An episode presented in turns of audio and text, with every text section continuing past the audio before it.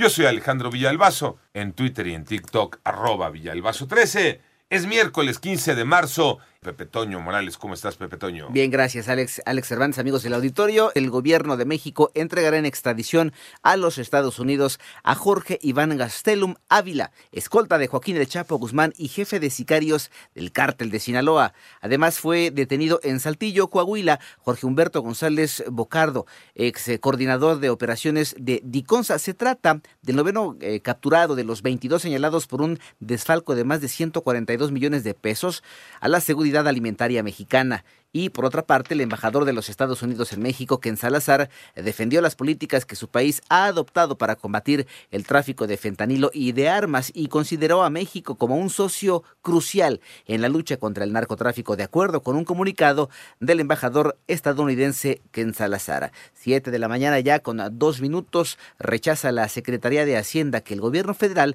cancele todas sus cuentas en la banca privada. María Inés Camacho. Al calificar como información confusa, en el sentido de que el gobierno federal cancelaría todas sus cuentas que tiene en la banca privada, la Secretaría de Hacienda aclaró que la Tesorería de la Federación realizó un diagnóstico serio y profundo sobre el sistema de cuenta única de tesorería, encontrando la necesidad de realizar un reordenamiento de las cuentas por excepción que las entidades y dependencias de la administración pública aperturan. Explicó que tales cuentas presentaron una serie de inconsistencias, como estar aperturadas desde hace varias décadas por gestiones pasadas sin contar con información de saldo, abiertas bajo el nombre de personas que ya no están en la función pública, por lo cual todas las dependencias y entidades han iniciado el proceso de cierre de viejas e injustificadas cuentas y la reapertura de aquellas pertinentes. Para ochenta y ocho punto nueve Noticias, María Inés Camacho Romero. Gracias. Siete de la mañana ya con tres minutos y el presidente de la Cámara de Diputados no está de acuerdo con que el presidente de México discuta a distancia con congresistas de los Estados Unidos. René Ponce.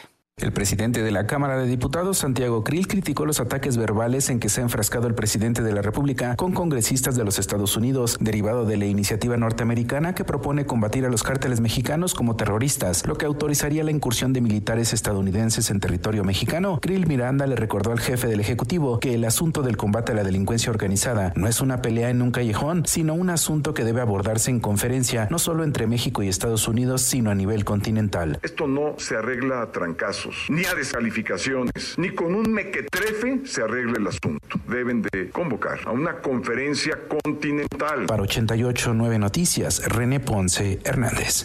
Ya son las siete de la mañana con cuatro minutos. La tasa de inflación anual de Argentina superó ya el cien por ciento en febrero. Esto lo informó el Instituto Nacional de Estadística y Censos de la República. Se trata de la primera vez que alcanza los tres dígitos desde mil novecientos noventa y uno.